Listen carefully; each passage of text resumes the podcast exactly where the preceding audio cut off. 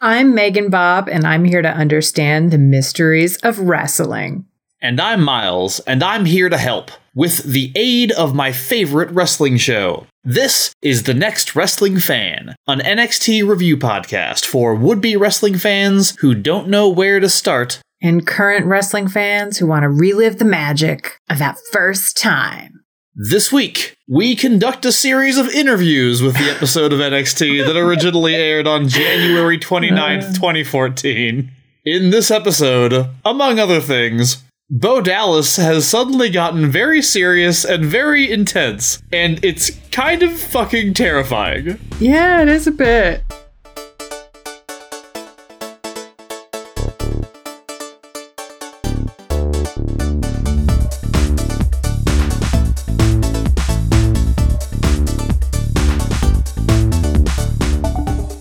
Episode 37 of The Next Wrestling Fan, a podcast of fights and feels. Last episode, we got to hang out with Hub from Tighten Up the Defense, which We is did. one of our favorite things to do, and it was super fun. This time, it's just us again, and we have weirdly a lot to talk about. This episode technically includes six wrestling matches, Yeah. uh, which I'm not sure has ever happened in our coverage before. They average out to 2 minutes and 40 seconds per match. That's about right. And there are also a bunch of short backstage segments, meaning that most of NXT's current stories are getting advanced in this one in some way.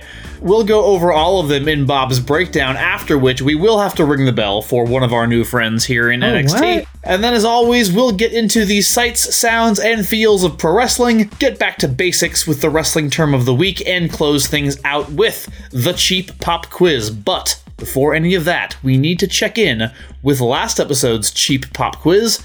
Bob went into that one with nine points in this. Oh, what? our- Holy Oh, yeah. crap. this our fourth round of quizzing. She only needs one to get me to read another romance novel and produce a bonus episode about it. Let's see if she got that one point. Question number one. What is the main event of the next episode? A. A wrestling match. B. A contract signing. C. A contract signing that turns into a wrestling match. D. A contract signing that turns into a wrestling match and then turns back into a contract signing. Or E. A contract signing that turns into a wrestling match that turns back into a contract signing that turns into just a fight. Bob, you went with that last one. And as you know, you're correct.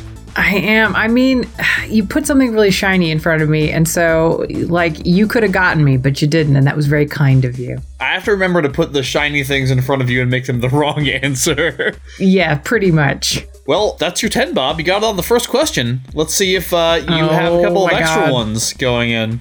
Question number two. Next episode features a series of segments with Sylvester LeFort conducting interviews to determine his new client. Which wrestler agrees to work for him on one condition? Is it A. Mason Ryan, but only if LeFort defeats him in a wrestling match? B. Tyler Breeze, but only if LeFort takes a shower and gets a makeover. C. Hmm. Aiden English, but only if LeFort can find him a tag team partner to help him go up against Enzo and Cass. D. Xavier Woods, but only if LeFort can help him get revenge against Rusev. Or E. Sami Zayn, but only if LeFort can get him a match against Cesaro. All of these would make so much sense, though. Thank you. I was proud of this question. Uh, you went with C, Aiden English, if LeFort can help him find a partner. And unfortunately, that is incorrect.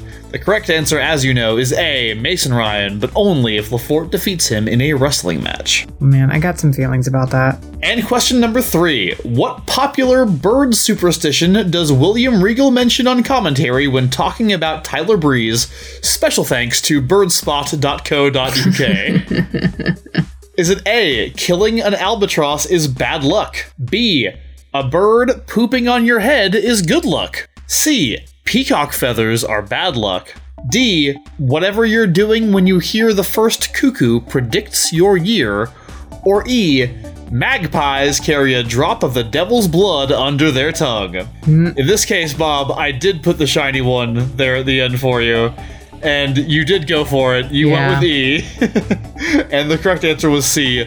peacock feathers are bad luck. So only one on this quiz, but one was all you needed, Bob. Yeah. Oh my gosh. All right. I have a good book for you this time that you will not hate. I appreciate that. We are likely going to retreat back into the comforting, warm arms of uh, Regency romance. Yes. As opposed to the wintry, frozen arms of Ice Planet barbarians. Well, with that, it's time to kick off our show, Bob, and we do that by getting into Bob's Breakdown.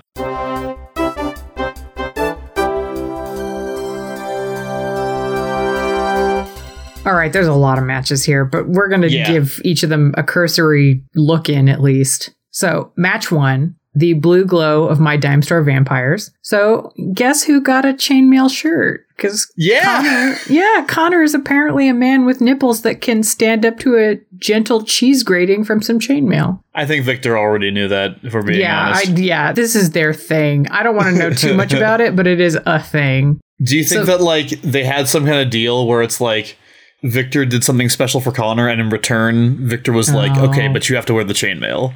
Yes, yes, absolutely. In the fanfic, yes. So they're here to fight Michael Q. And John Icarino. So they slap Michael Q. To ribbons. He's clutching his chest. And then Rick Victor flips him over his head, and Laurie's down on the mat. Cool, cool.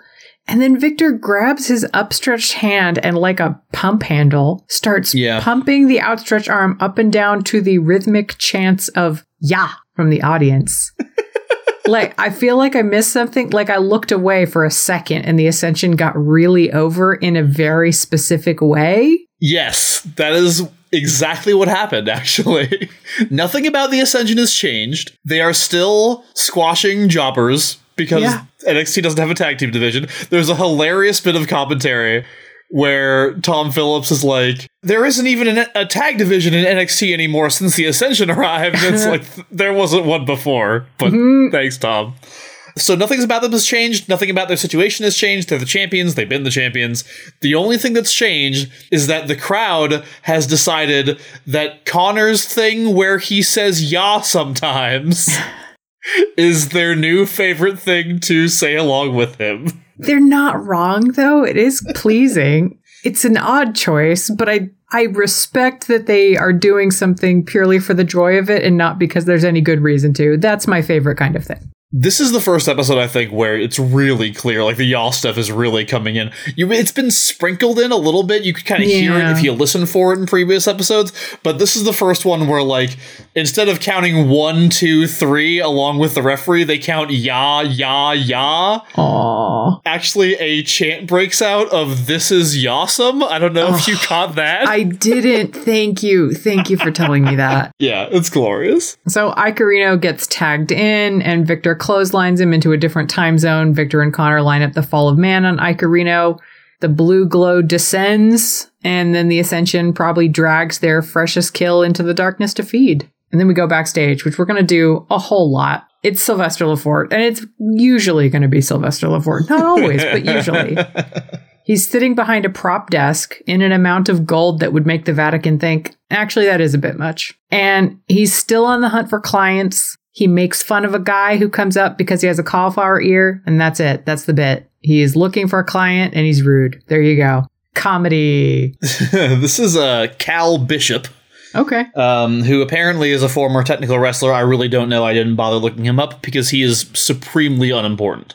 Okay. Uh, don't worry about him. He will never ever be a thing. I think you're going to see him in the ring like maybe twice, but yeah, he's he's nobody. Don't worry about it. All right. And then match two Corey Graves, my trash fay, has schlubbed out here to sulk and sneer. he's back. I know he is back. Gets on the mic to tell Neville he's never going to forgive him. I mean, doubt he was looking for your forgiveness, but whatever. It's so weird. I don't understand he this at tells all. the audience and Neville to stay tuned. Camacho rolls out on his awesome like mini bike, which I love. The bell goes. They bother to remind us that Corey Graves does submission stuff, and then he gets to the outside, gets Camacho's knee slung over the rope, and yanks down, exerting some awkward, twisty pressure on the knee. That move is called a dragon screw leg whip, in case you were Oh, wondering. Okay. Because we have talked about knees and their shittiness on this podcast. And We so have, yes. knees, not even once. I just, I can't even with knees.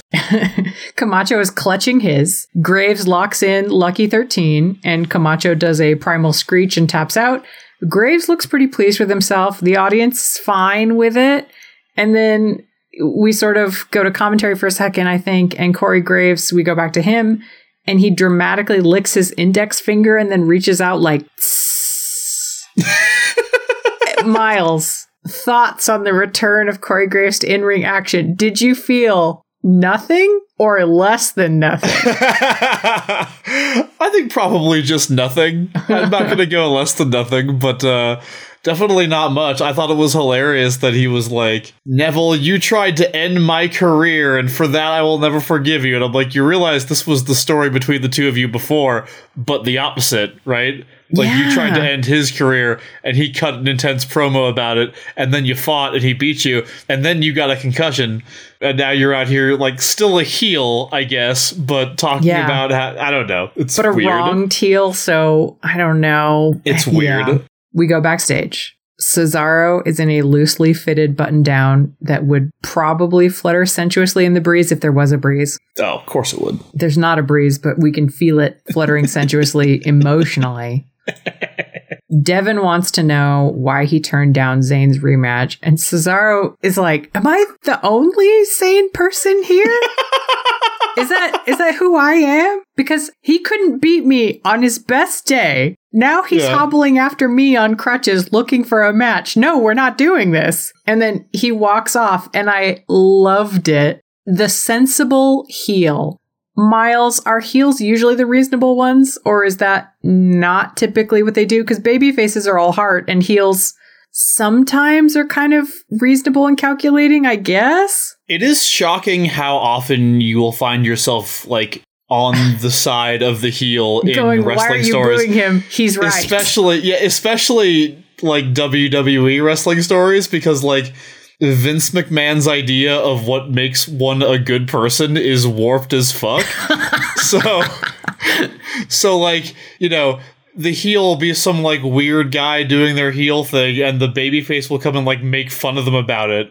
And that makes them the, the good guy. I don't know. Uh, That is so I often fascinating find myself going like, no, he's right. What are you talking about? And of course, like in the most extreme cases, that does lead to huge fan support for the heel and you know possibly even a face turn for the heel but uh yeah it happens all the Ah, time hmm. the heel is in the right in wrestling feuds Yeah. all the time Backstage, a guy comes and shakes Sylvester LeFort's hand. Is he here for the audition? He's still shaking the hand. The camera pans in on the handshake. What audition? He lets go of LeFort's hand slowly. Oh, okay. So the joke is that he's gay and gay people touch hands in a weird way to show you that they're sexually and gaily interested. And then we get this close up of LeFort, whose reaction actually isn't one of gay panic necessarily. It's instead just like, wow, that guy was super weird. What bad social cues. So the entire thing is inscrutable around a bad joke that shouldn't be made. But there you go. That's what happened. i don't yeah I, it's really bad i actually want to talk more about this a little bit later Okay. but yeah it's it's not great i didn't love it No. I mean, like your interpretation of it is the only interpretation, but like you're reading so much into that because it's nothing. It's just like, guys, like you're here for an audition. He's like, what audition? And he's like, just kind of lightly holding his hand and not letting go, and then he walks Which away is the smiling, and scariest it's like, thing and the, the most Yeah. predatory thing a person could do is lightly hold another person's hand. I'm glad they didn't go further with it, but I'm also like, that's your bar for gay, like a gay joke is just going, I sometimes hold hands too long. And you're like, oh, okay. either this guy is hitting on LeFort or he's like a lunatic, and Yeah. possibly both. Yeah. I don't know. it feels like queer coding rather than explicitly queer necessarily. It's bad on multiple levels and not just because it's offensive. It's bad just because it's poorly done as well. It's like they tried to tell an offensive joke, but did it so badly that it's both offensive and inscrutable. It would have been more offensive if you had actually done it competently. Um, we don't actually have to spend too much time on it because fortunately it goes nowhere. Yeah which is nice. And then yeah. something that sort of goes somewhere. Uh, it's Sasha versus Bayley and yeah. kind of shades of current WWE. Indeed. So Natalya brings Bayley to the ring. Renee Young is on commentary and does her traditional flirt with William Regal. And then A makes it awkward for everyone, as he does, by insisting that he also wants attention. And then it just is awkward and everyone sits there with that. Thankfully, Sasha comes out with Charlotte and Summer Rae and the match starts, so we don't have to deal with that for too much longer. Wonderful gear choices from Sasha in this match. I just want to yeah. say that bla- the black and red looks great. Bayley keeps going through the ropes at Summer Rae and Charlotte. Sasha Banks gets Bayley into his straitjacket hold and the crowd starts chanting Bayley. so I'm really happy about that. Bayley struggles out and then shenanigans on the outside. Charlotte gets up on the apron to do some heel shit. Natalya sweeps her legs, causing her to fall down. Summer Rae throws herself at Natalya in retaliation. Bayley goes to investigate. And then Sasha tries for one of the sneaky on the ground behind you roll ups. Miles, it's that thing when you lay on the ground behind someone and then reach your arm up through their legs, grab them, and pull them over you onto their back for a pin. What is that called? I think it's just a roll up. Oh, is it just um, a roll up? It's my favorite kind of roll up because it's like you're lying on the ground but still being sneaky. Bayley kicks out, pulls Sasha into a belly to belly suplex, and pins her for the win. So, yay! I'm really pleased that Bayley is starting to kind of get her confidence in the face of these these heel BFFs. I'm very pleased about yeah. that. A lot of inversion of the distraction finish trope going on here because she gets distracted but still wins. Yeah. Um, so very interesting way they're building Bayley here, and like just knowing as I do the history of like these women very well and like where how the next few years of their career go, it's just super interesting to me to see Bayley kind of like just kind of like rolling through the BFFs right now, trying to get to Charlotte, who's like mm-hmm. the least experienced of them. I don't know. It's fascinating to watch back over again. And then match four, it's Big Cass versus Tyler Breeze. What are we doing here? Like, what are we actually doing here? I just have numerous questions about what we're doing here.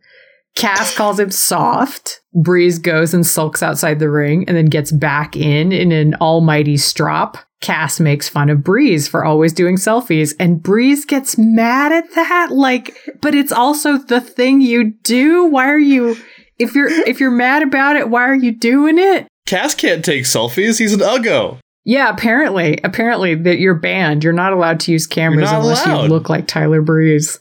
So he goes to the audience and he gets a phone and he starts taking selfies. Forbidden, cannot happen. Tyler Breeze is incensed. They finally are in the ring at the same time and they start trading fairly, you know, heavy blows. They're both kind of doubling over. Cass gets Breeze down on the mat and delivers him an elbow that makes Breeze double over like someone snapping a chip clip. And he drags him up and gives him the biggest boot to the face, which is always very impressive when Cass does it because Cass doesn't have to like lift up much to do a big boot. He just sort nope. of lifts his leg to the height his leg goes and it's yeah. right at face height. It's quite amazing. he goes for a pin, and then from backstage, Aiden English is stalking Enzo like a shark, but for theater, and attacks him in the break room as Enzo is sitting next to a fridge on his fake ass wheelchair office chair.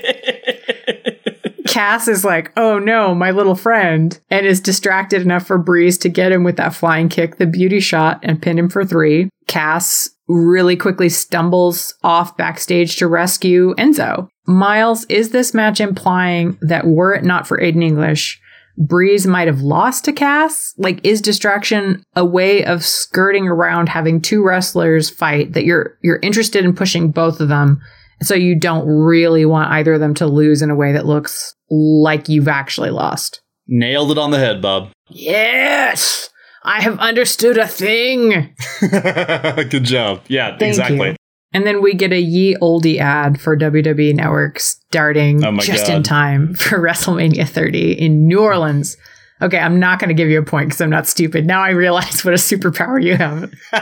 but what was the main event of WrestleMania 30? The main event for WrestleMania 30 was Daniel Bryan versus Randy Orton versus Batista for the WWE World Heavyweight Championship.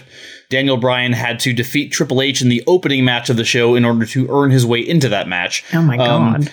a few episodes ago, we talked about the Royal Rumble from this Yeah. Mm-hmm. year and the fact that Batista won it, and the crowd was really mad because they wanted Daniel Bryan to win it. And WWE thought that they had a really great main event for WrestleMania in the form of Batista versus Randy Orton. But there was this insane groundswell around Bryan, and due to that and also other circumstances, he ended up in the main event of WrestleMania and winning, in fact, the championship that night. Uh, it is one of my favorite moments in wrestling history. All right, so we go backstage again. Again. It's Cass, and he's going backstage to find Enzo, and apparently Enzo's fine. Like, Aiden English didn't do anything to him, but No. nonetheless, Cass is not here to play games. I'm going to read this out because it's worth reading out. We ain't playing chess. We're talking balderdash. How you doing? Ring around the rosy. How you, How you doing? doing? Oh, thank you. All right, connect four. How you doing? Hopscotch. How you doing? Connect four. How you doing? Stop saying how you doing. And he says connect four Nice. twice, and it's very important to me. Bottom line, Aiden English just cost him the win, and now he's going to pay. Fair enough. I mean, we've done this. I'm fine with doing it again, but I think really the important thing to me is that they're continuing to pretend that an office chair is a wheelchair. Like that's they have a prop department. Like they got Camacho and Hunico, those dope ass bikes, but they have a fucking office chair covered with like a, a thin blanket to disguise the fact that it's an office chair and put like, I don't know, a Game Boy on it to suggest that it has controls. I I respect the balls on the WWE prop department so much for going, no, we got priorities. It's that fucking gold chain bike that matters. This this shit, who cares? Speaking of this shit, who cares, perhaps? It's CJ Parker versus The Miz. You know what? No, I want to take back what I said. Part of me does care. I am suffused with a morbid curiosity about where this is going to go. You have any theories?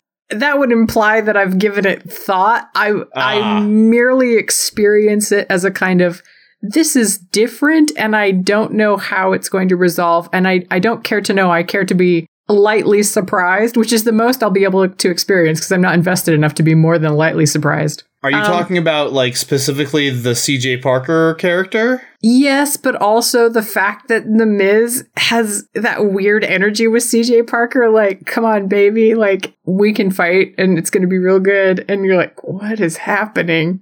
Because they start the match, The Miz and CJ Parker. The Miz offers his face to CJ Parker. Like, come on, baby. Just a slap right here. And you're like, what is going on? This is a weirdly erotic tone that we're taking on this otherwise not very erotic match. It kind of all dissipates from there, but I don't know. There's a certain Miz quality to the entire thing that I find interesting. Okay. The Miz clotheslines and then slaps CJ Parker to the mat. He gives him a big old drop kick from standing that I was honestly impressed by, as was William Regal. Like, I think both of us were like, oh, The Miz did a thing. He follows it up with that thing where you whip yourself off the ropes and then grab the top rope and sort of do that shimmy slide between the middle and lower rope to kick somebody in the face. Parker is able to claw back a little control and kicks Miz across the neck and then that double knee to the chest. I mean, he was probably using that chest for breathing purposes. Miz does a dragon screw thing, pissing off Parker's knee. It's a knee heavy episode. True. Parker does a crossbody, but the Miz goes for the figure four leg lock, and Parker taps out for knee reasons. Kneesons. Neesons. Specifically, um, the Miz rolls through the crossbody. So Parker Parker does like Oh. hit him with the crossbody, but the Miz like rolls with it and comes out on top, uh, as opposed to just being flattened by it. That's a very common counter to the crossbody. Okay, I love a counter. Counter wrestling is I enjoy watching people go, aha, but not this. Like that's Ca- yeah, so fun. counter wrestling is great, and one of the reasons that a lot of people love like technical or mat wrestling is because it involves a lot of counters. I feel like I'm never given enough counter wrestling ever. Like they're like, oh, we'll do three things of it, and then we're gonna move on to you know a suplex. Which I'm I don't dislike a suplex, but I just want you to keep going aha at each other for like 30 minutes. Like that sounds You'll- like a good yeah. time to me. You'll get more of it later when NXT becomes more mat wrestling heavy. Incidentally, Bob, do you know who one of the greatest counter wrestlers of all time is widely acknowledged to be? I don't. William Regal. I mean, I knew I liked him for more than just that. I don't want to say buttery Blackpool voice, but whatever that rumbly something, Something chewy. for sure. There you go. I know we all feel it. Mm. So backstage, Sami Zayn tells Cesaro to come to the ring and say no to him face to face. That literally already happened, Sami. He Like, said no to you face to face. yeah, I'm like, Sami, do you have short term memory loss? Are you okay, sweetie? But also, I mean, part of me is like, okay, I get it. Your ex is really hot. Like, I can see that you wanted to see your ex's face one last time. It, just because you're like, damn, I'm never going to see you walk away from me again if I don't do this thing. So it's Yeah. like, all right. Absolutely. And then Sylvester LeFort also backstage. What will the joke be this time? Um, there's not really a joke. It's Mason Ryan in the softest Welsh accent. He is a horse to me because, like, horses are not especially loud animals. They're quiet and purposeful. And whenever they do stuff, you listen because they weigh half a ton. Yeah. And so he agrees to work for LeFort if he can beat Mason Ryan next week.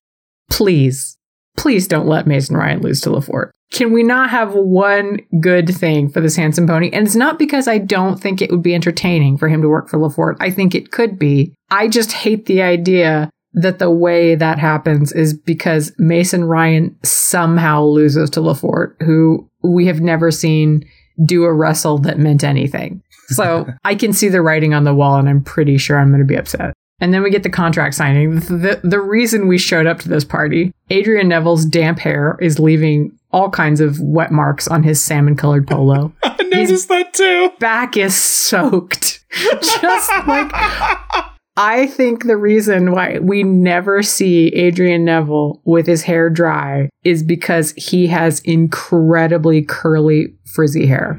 And it looks very unserious, is my suspicion. And this is the choice that Adrian Neville has made to try and deal with the fact that he has like curly, beautiful hobbit hair. And that doesn't strike fear into the heart of anyone.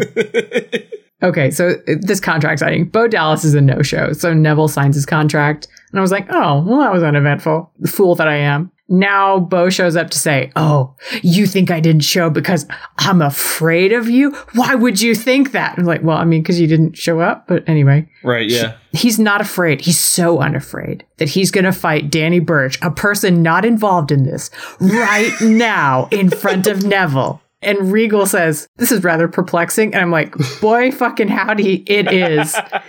Fighting a dude to show off to a different dude is one of the most homoerotic and least plot crucial things about wrestling. And I appreciate it. It's extremely common.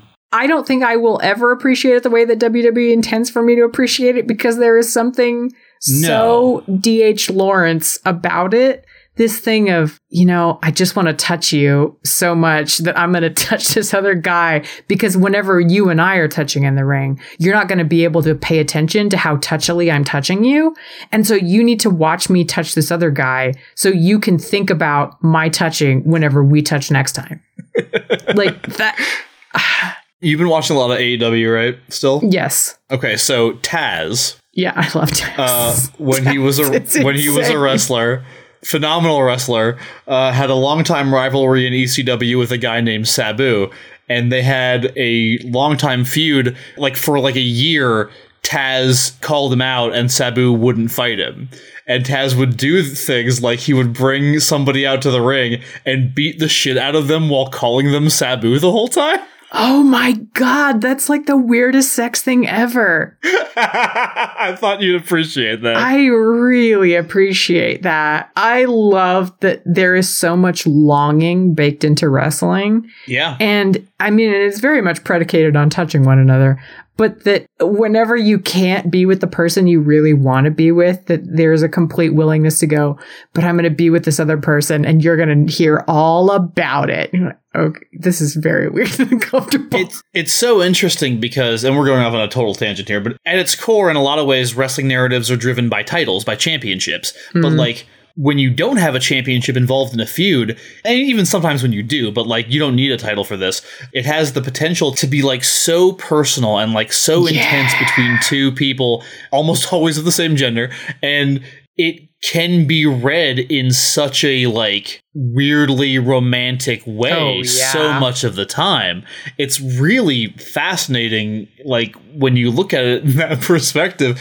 Like that's why this is a podcast of fights and feels cuz wrestling is fights and feels. Like there is the fighting, oh, yeah. but there's also just like how much people are like wrapped up in their feelings about one another. You know what I mean? Mm-hmm. I, it's just so interesting, and that, that I think that's where it gets the reputation as like the soap opera for men thing because it's like we have these really intense feelings and we're gonna fight about them, and like the fighting about them makes them palatable for the male audience. But yes, but what the male audience doesn't understand is that it's really about feelings. I know. I'm like it's very about like the fighting is almost incidental to this entire affair. But then what happens is that the fighting becomes centered and like two people who have like really great matches together because they have great chemistry with one another, which is what you fucking call it. You yeah. call it having chemistry with one another, and like, and then that just becomes a whole thing too, based on their work together in the ring. So it's this. Oh, I love wrestling. I love it I so much.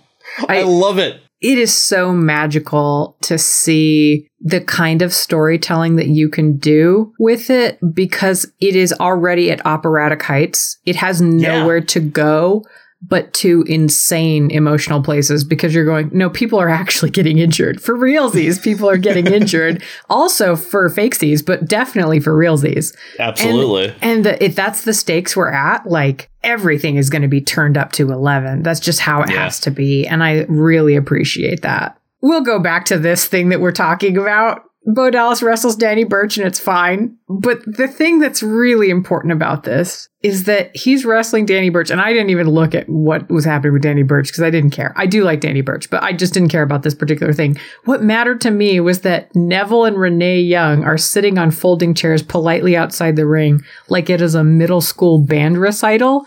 And they're just watching Bo Dallas fight a, an outsider to this whole affair and pretty much beat the shit out of him. Oh yeah, it was over very quickly. And normally Danny Burch at least gets a look in as kind of tough guy who can handle himself, which I kind of regret for Danny Burch that he didn't get to look at least a little tough. I get that he couldn't because of what we're doing with Bo Dallas at this point. Right. Right. But I feel like it tarnishes Danny Burch in a way that is difficult to recover from considering his character is like guy in a bar who yeah will smash your face if you look at him. And like, it's a shame it's him yeah. and not like yeah anybody else know, really Travis Tyler or something. Yeah, exactly. So the audience chants "Bo Ring," which I thought was very clever. I was pleased with the audience. Dallas beats Burch. It's over. Now he's ready to sign the contract. Neville brings it to him. He signs it. And then when Neville's back is turned because he's looking at the contract, I guess to make sure that Bo Dallas got the date right, Bo Dallas brains him from behind and leaves the ring with his belt. But Neville is not over this yet. He kind of recovers, flies through the ropes at Bo, and they scuffle up the ramp towards the back as we fade to black. I'm okay with this feud. It's getting more compelling. Yeah, well, I think it was really important that they did this with Bo. Like for Bo to actually like be serious and do this thing and like the combination of like serious Bo with the fact that he's still very much doing like very normal human man from Earth Bo Dallas. Yeah. Like it's really scary. Like he's he's it like got the this, scariest he's been for sure. He's got this weird like his weird smile on his face and like he's beating this guy up and staring down Neville really intensely and it's just like I think it was really necessary for the feud. I think it brings a level of threat to it that was not there previously and makes you go, oh, maybe Bo Dallas could beat somebody without turnbuckle shenanigans. Yeah, maybe there's a reason that Bo Dallas has been champion for 300 days. Yeah, which I can't believe that I've been living under the shadow of Bo Dallas this whole time. I'm really looking forward to to that not being the case. I know it's going to happen one of these days. I don't know who, but I'm here for it. Well, thank you for that breakdown, Bob. Uh, quickly, what did you think of this episode overall? I enjoyed the heavy lifting that it was doing in terms of narrative stuff. The Mhm. matches were largely secondary to the entire thing, which I don't Forgettable, yeah. Yeah, I, I don't mind that. A forgettable match is not a deal breaker to me. I sometimes enjoy a really good match, but I also don't mind a match that I don't really need to look at. And I can just go, oh, look, feelings. And Yeah. these feelings are being handled very quickly. So I enjoyed the narrative heavy lifting that it was doing, the deeper work of it. There was a lot of weird set dressing. Like this plate had a lot of parsley on it, and I was like, "That's Yeah. a that's an unusual quantity of parsley to put on a plate." All right, well, we're going to keep eating our parsley here. yeah, and, there's a uh, lot of it to chew through. That's what we're going to be tasting, but we're going to find out now what we were seeing, hearing, and feeling, as it is now time for the sights, sounds, and feels of pro wrestling.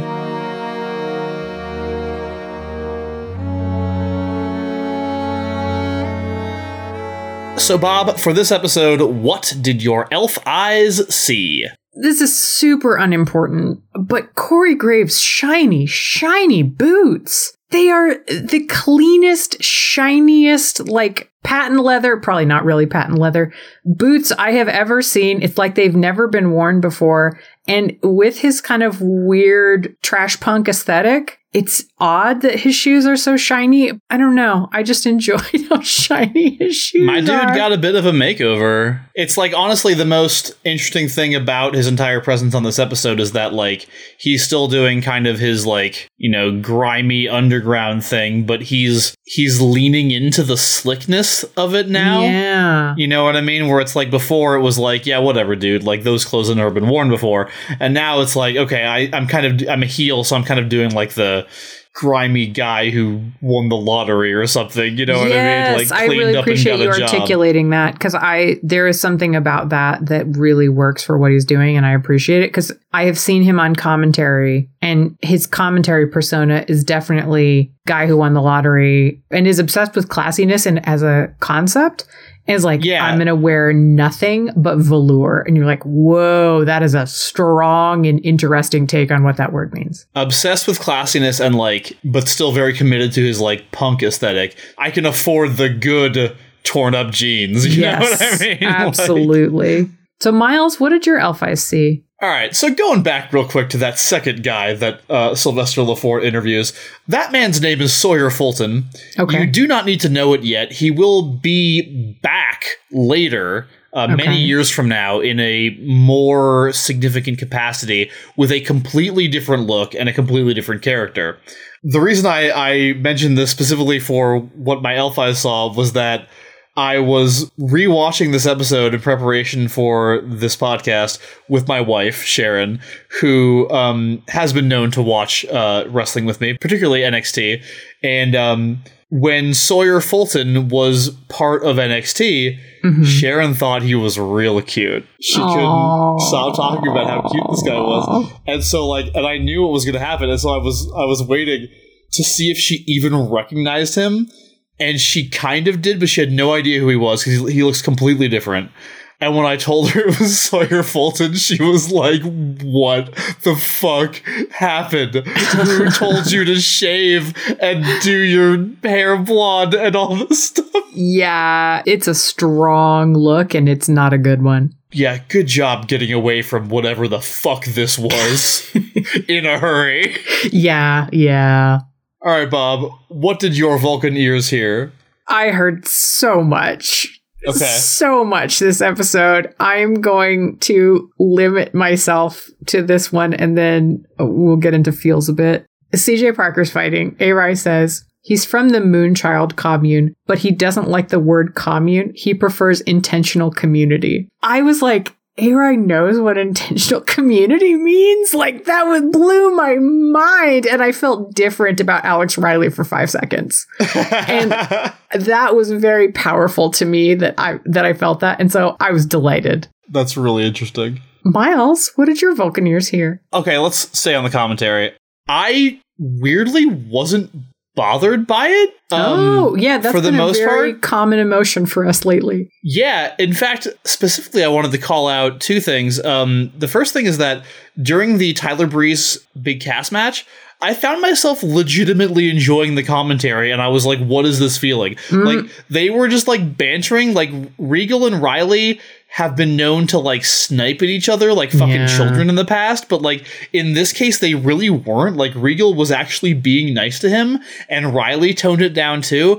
There was no heel commentator. Like Saxton wasn't here to be an asshole, so like oh, so they were just kind of like vibing with each other and with Tom, like especially during the Cass Breeze match. I don't know. I really enjoyed it. And it was a really weird feeling to me because when the women came out, Renee Young came out to join commentary, and I was like, oh, Renee Young. And I hated her.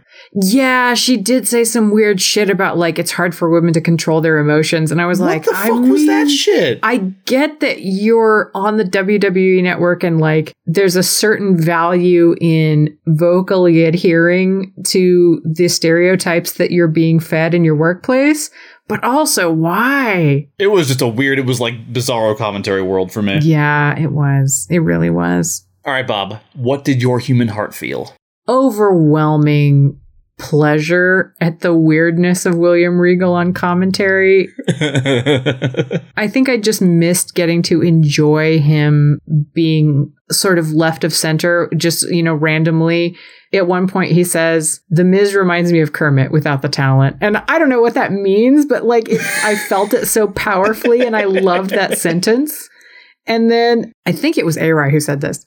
Someone chops you, William. What do you do? You chop him back. And he says, I used to scream. I used to scream. And that sentence was the most powerful aphrodisiac known to man. that I'm like, for whatever reason, the guy who's not ashamed of going like, oh yeah, I used to scream. That's what you do when you get hit is like, oh my God, what a fucking dreamboat.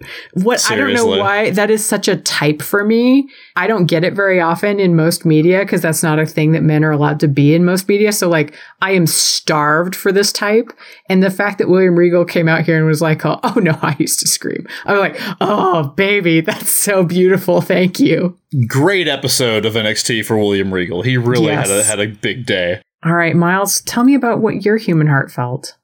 I can't believe I'm saying this because I couldn't oh. believe it as I was feeling it. Oh my. But the friendship between Enzo and Cass, you know, you're not wrong. I'm I- with you. between that and the commentary, the Cass Breeze match was by far my favorite match of the show. You so often see, like, okay, it's not like this never happens in wrestling, but a lot of the time when it happens in wrestling, first of all, it's the woman, you mm-hmm. know, is like getting beat up backstage or threatened backstage and causes the man to be distracted. I love that it's just like his friend, his little like yappy, annoying friend, but like he cares so much about him that he gets distracted losing the match, immediately runs backstage Yeah. to go find him and save him. And then when he finds him, he's fine.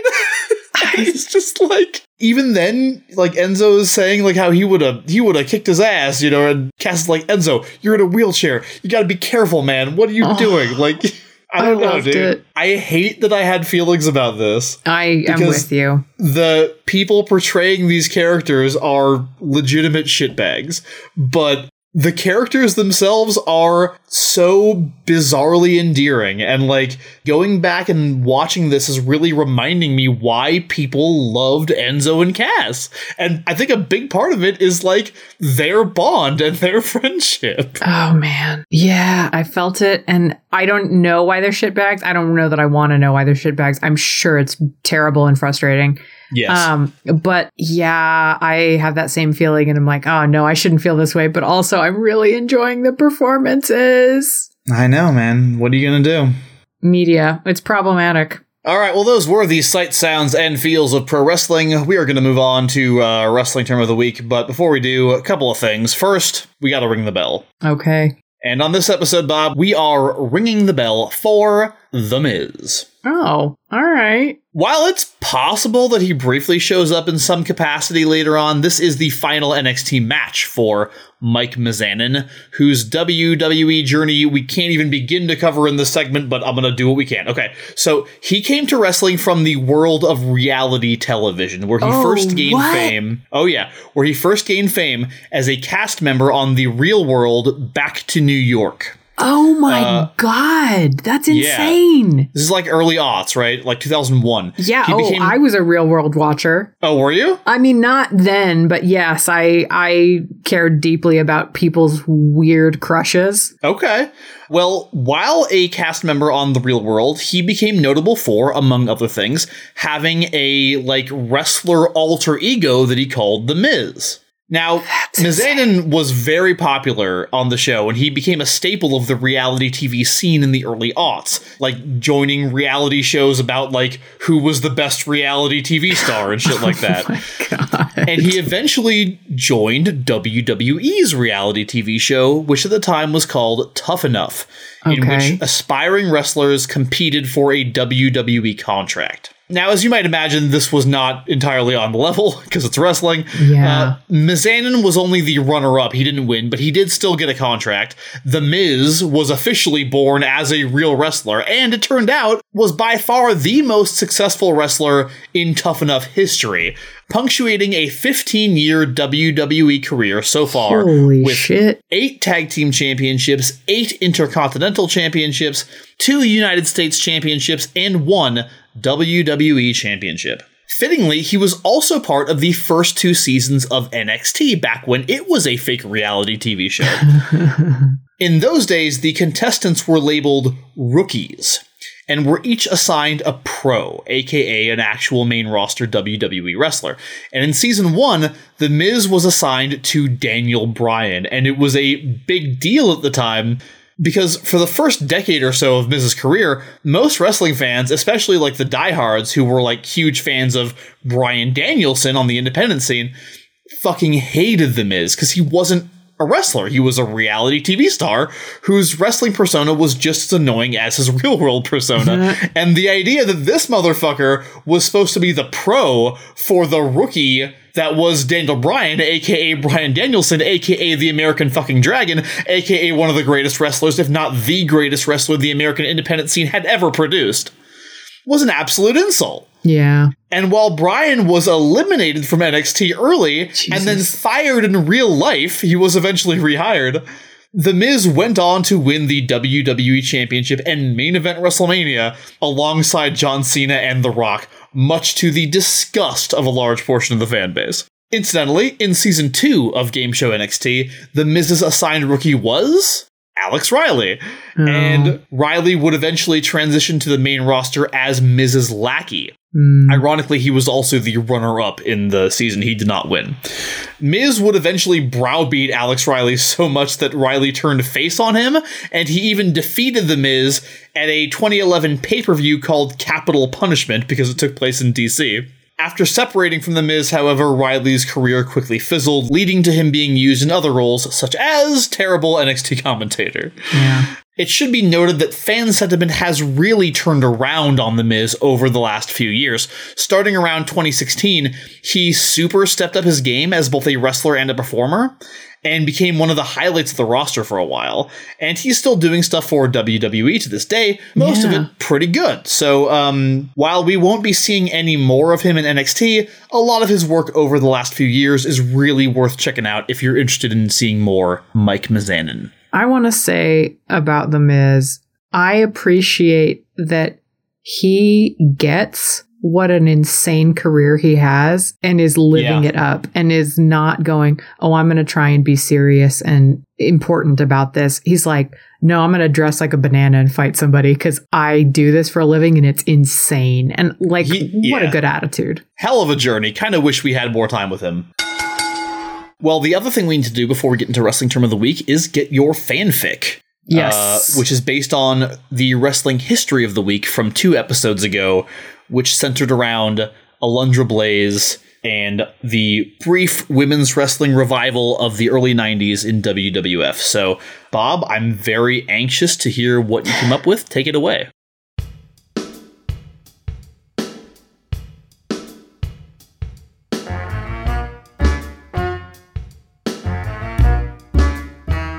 Okay, Glimmer smiled.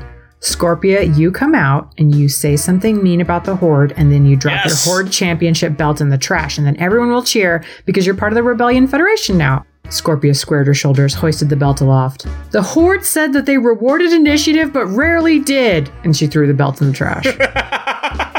Bow frowned. I don't know if that's gonna get the crowd going. It's a little niche, maybe. Scorpia picked the belt up again. The Horde was mean and hurt people. She slammed the belt into the trash.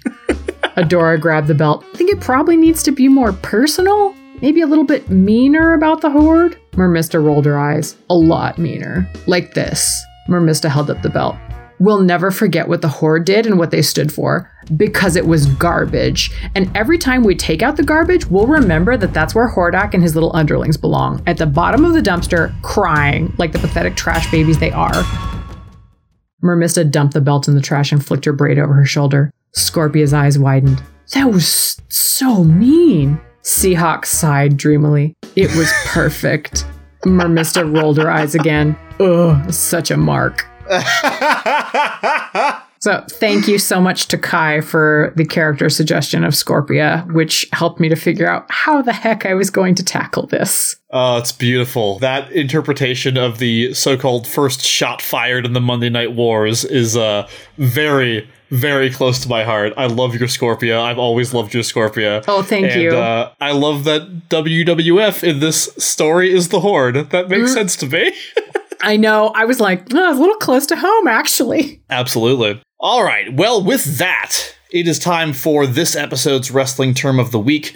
Normally, I try to do these in a way that will help explain something to Bob and to the audience from our next episode. Uh, not really much there in this case. So I actually asked Bob if there were any terms that she felt uh, she was lacking some understanding in or could use some more explanation. And um, one of the ones she got back to me with like really struck me, and I realized we had to do it for reasons we're about to discuss. So the wrestling term of the week is spot. This comes up all the dang time, and I sort of understand it, but I mostly do not. Yeah, okay. So this is one of the most basic wrestling terms that exists. And it's actually so basic that I realized I've been using it a lot without even thinking about it. Most of our like wrestling knowledgeable guests have been using it, but we've never actually explained it. And seeing as we're now 37 episodes in, I feel like it's past time. Uh, so, a spot, boiled down to its essence, is just a term for a move or sequence of moves in a match. Okay. Did somebody just get hit with a power bomb? That's a spot. Did somebody do a moonsault off the top rope? That's also probably a spot. However, as you might expect, there is more to it than that. See, this is the part I knew was coming. While there are exceptions, spots usually refer to moments in a match that have been planned ahead of time and affect the match's structure. So we're going to get a little bit hmm. like narratively abstract with this, so stay with me. We've talked before about the industry standard narrative structure for a match. The babyface starts strong, the heel takes control, the babyface starts to come back, but the heel takes control again, the babyface comes back for real, and then the finish plays out according to the specific story being told. Each of those beats is represented by a spot. So we have the move or sequence of moves performed by the face at the beginning to look good, the move the heel uses to take control, the hope spot, which is the specific term for the face's failed comeback. Oh my god, it has a name! Then we have the comeback spot, which is the specific term for the successful comeback, and then whatever moves or sequences are used in the finish. Even outside of this standard format, most wrestling matches are built around a series of spots that, when performed in succession, tell some kind of story. There are spots, and then there's setting up the next spot, and that's pretty much what matches are the specific nature of each spot and the nature of the performers employing them is what makes individual matches unique and different from others. Spots can be individual moves, or a series of moves, or even just physical acting and facial expressions. Oh. The important thing about them is that they are inflection points. You know a spot is over when the story of the match has somehow changed as a result. That guy just hit a big move on that other guy, and now that other guy is down. Or maybe it was a really big move, something dangerous, like two wrestlers falling off the top of a cage, a high spot, as it's generally called. Now they're hmm. both down. Or maybe it wasn't a move at all, but one wrestler, say, just performed the signature pose that she and her opponent used to do together back when they were a tag team, and now her opponent is visibly rattled. And so the match has changed in that way. Hmm. Spots exist to send the story of the match in a new direction. Of course, not all wrestling matches adhere to the typical format, and those that don't sometimes get criticism for it. For example, some matches are comparatively light on story and heavy on big, impressive physical spots with little build up in between them. Young Bucks. Mm. Look, I, Sorry. you're not wrong though. I I don't love a Young Bucks match for that reason. These are often derisively referred to as spot fests. oh uh, God, there's so much shade buried in all of this. Oh, there's about to be more. Similarly, if you want to criticize a wrestler for lacking in talent or storytelling ability and relying on big, dangerous spots for their popularity, you might refer to them as a spot monkey. Oh dang. And if a spot goes wrong, it is generally referred to as a blown spot.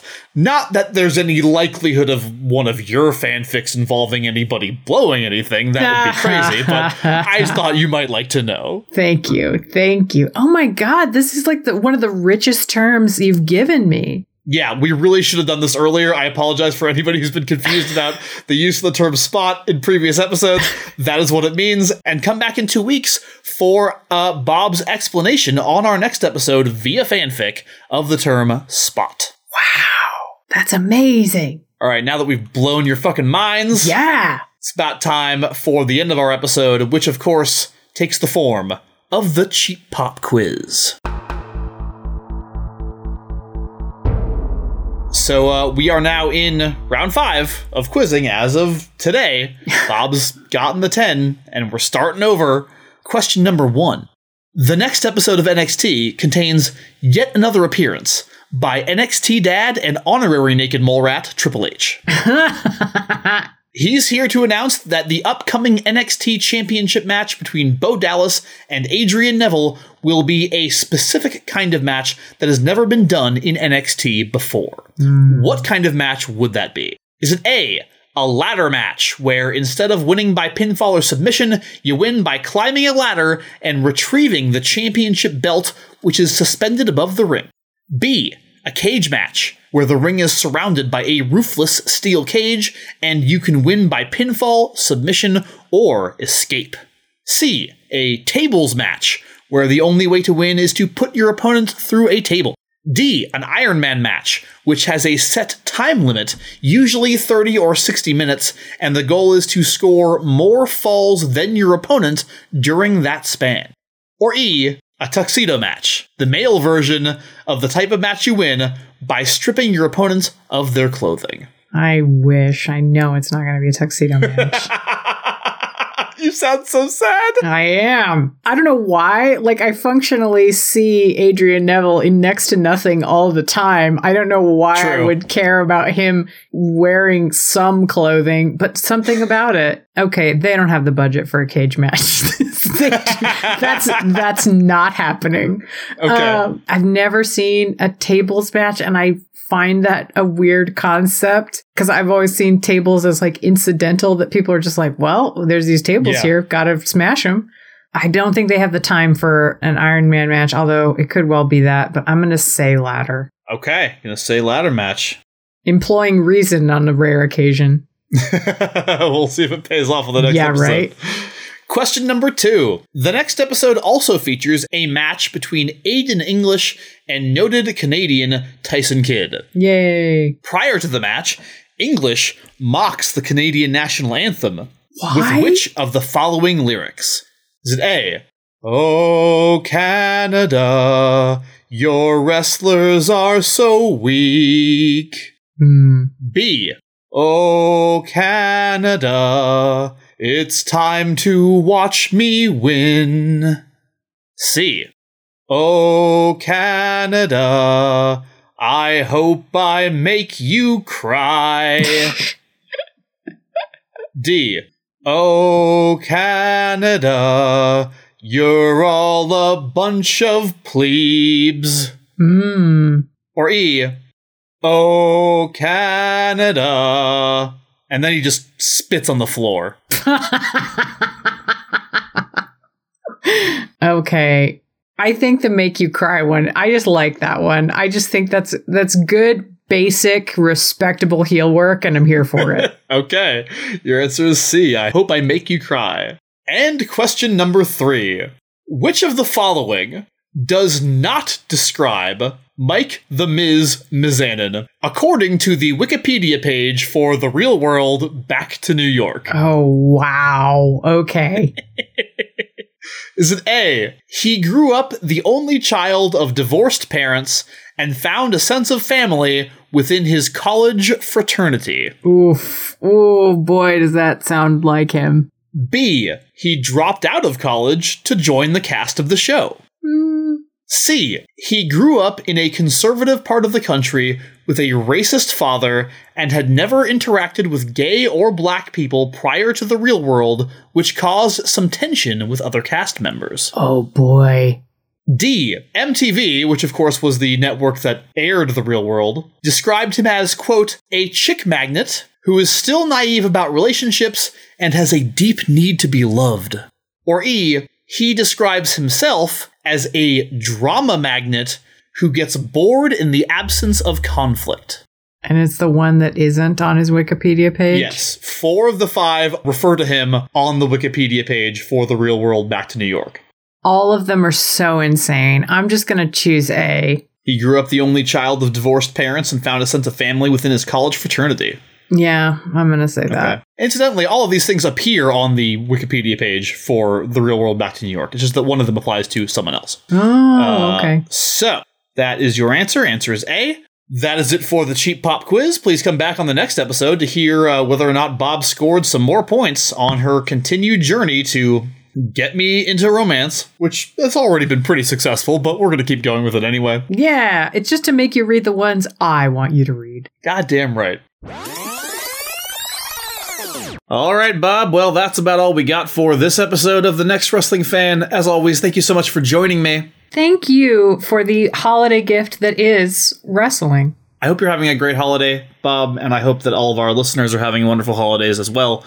Uh, whatever it is that you celebrate, however it is you choose to celebrate, I hope that you are just filled with warmth and joy and happiness. Yeah. And as always, thank you so much to our uh, beloved patrons. Uh, we really appreciate all of your support. It's been a it's been a weird year, and uh, you know, once again, we're here at the end of it, and just really want to thank all of you for um, doing what you do. Oh my gosh, yes. Uh, definitely want to thank everybody who contributed to the campaigns to elect Democrats to the Senate in Georgia. Yeah. Uh, to our little uh, raffle that we had going on with that. Yes. We ended up raising $200. Thank you. That is awesome. That makes a difference. I mean, gosh, it would have made a difference if we'd raised five, but 200, that's pretty dang amazing. And we did the draw, and David Waters won. And David Waters asked us to cover the first two episodes of the What We Do in the Shadows television show, which you can see Yes. on the Hulu's. That's if right. you are a Hulu streamer, owner, something. Well, you should because if you have Hulu, you can follow along with us here on NXT, and you can also follow along with us in our bonus episode about what we do in the shadows, which is a fucking amazing show that I love a lot. And so, thank you so much, David, for choosing this. Yes, I had to restrain myself from jumping to the next episode because I I want to uh, be surprised. So yes, we're looking forward to that. That should be out probably within the next oh two weeks. it's going to be out before the election. So yes, and the election next is on couple of weeks. January fifth. And I would also like to take a second to plug an appearance that I had on a friend's podcast. The podcast is called Ambient Conversation. And the episode came out on December 8th, and it is called Ego, Impermanence, and Sexy Fruit, Part Nice. 1. Uh, you can imagine that I insisted we go on a sexy fruit tangent. And it was a real journey to find out which fruit is the sexiest fruit. And I don't remember my answer to this question, but Miles, just out of curiosity, which fruit would you say is the sexiest fruit? Okay, so banana is the obvious answer. It is, and I I want to say I do recall immediately saying that is the a wrong answer, despite being an obvious answer. it is. It absolutely is. Like it's it's the it's the low hanging fruit. Pardon the pun. Uh, I think I made that exact joke in the episode. Oh my god. We're the exact We're- same person. the, the yeah the twist at the end of the show is actually that Bob and I are the same person. In fact, um, spoilers. Uh, do you know there's something about pears? You know, I hadn't. I don't know that I considered the pear, but now that you say it, I think also peaches are a strong contender. Mm-hmm, I think peaches are very sexy. First of all, just the fact that like when you bite into them, you get that juice kind of running down your chin. I mean, you get it with a lot of fruit, but with a good peach, good ripe peach, you know, Oh, it's yeah. really a whole experience. And also, you add to to the fact that that uh, you know the peach has, of course, become emoji speak for uh, for butts. Yes, So- which is very important to me. And also, I just really love peaches. Like they're one of my favorite fruits. So I think ultimately I have to land on the peach. But pears, a weird dark horse runner up. I'm kind of feeling this pear vibe now. I feel like a pear is a little bit more withholding, a little bit more distantly sexy, unachievable, mm. because a pear, the ripeness of a pear is such a, a rare event. Yeah, and I associate it almost with like the upper class in some weird way. You know, you're not wrong. I, I also have class feelings about pears. Thank you all so much for listening to that podcast and for listening to this podcast. And uh, have a great holiday season or not holiday season, whatever the hell, solstice, whatever this uh, time of the year means to you. End of 2020, a perfectly good reason to celebrate Absolutely. all on its own. So have a good one, be safe, and we will see you in two weeks with a new episode of The Next Wrestling Fan. Tell us which fruits are sexy. Bye.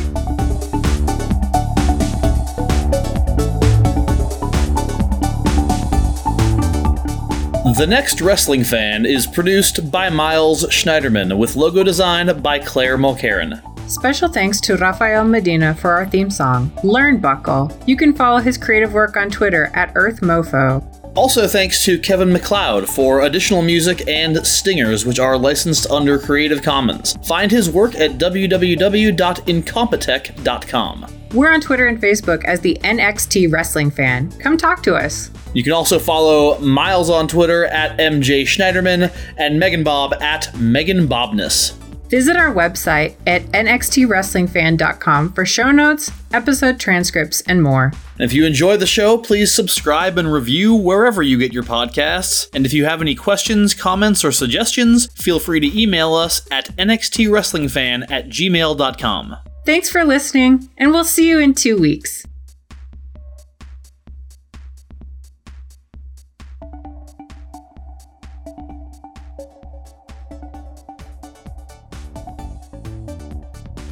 I appreciate that there is something about a person with weirdly damp hair that says, Something's wrong with you.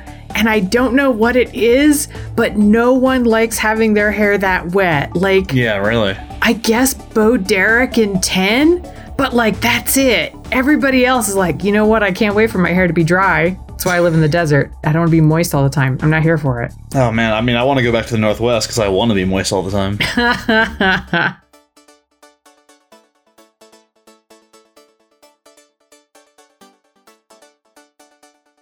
Dolph Ziggler, he's not a face, is he? no, Just ever. Is he a face? Okay, good. Because I'm like, been. I just he can't. has been in the past. Mm, no.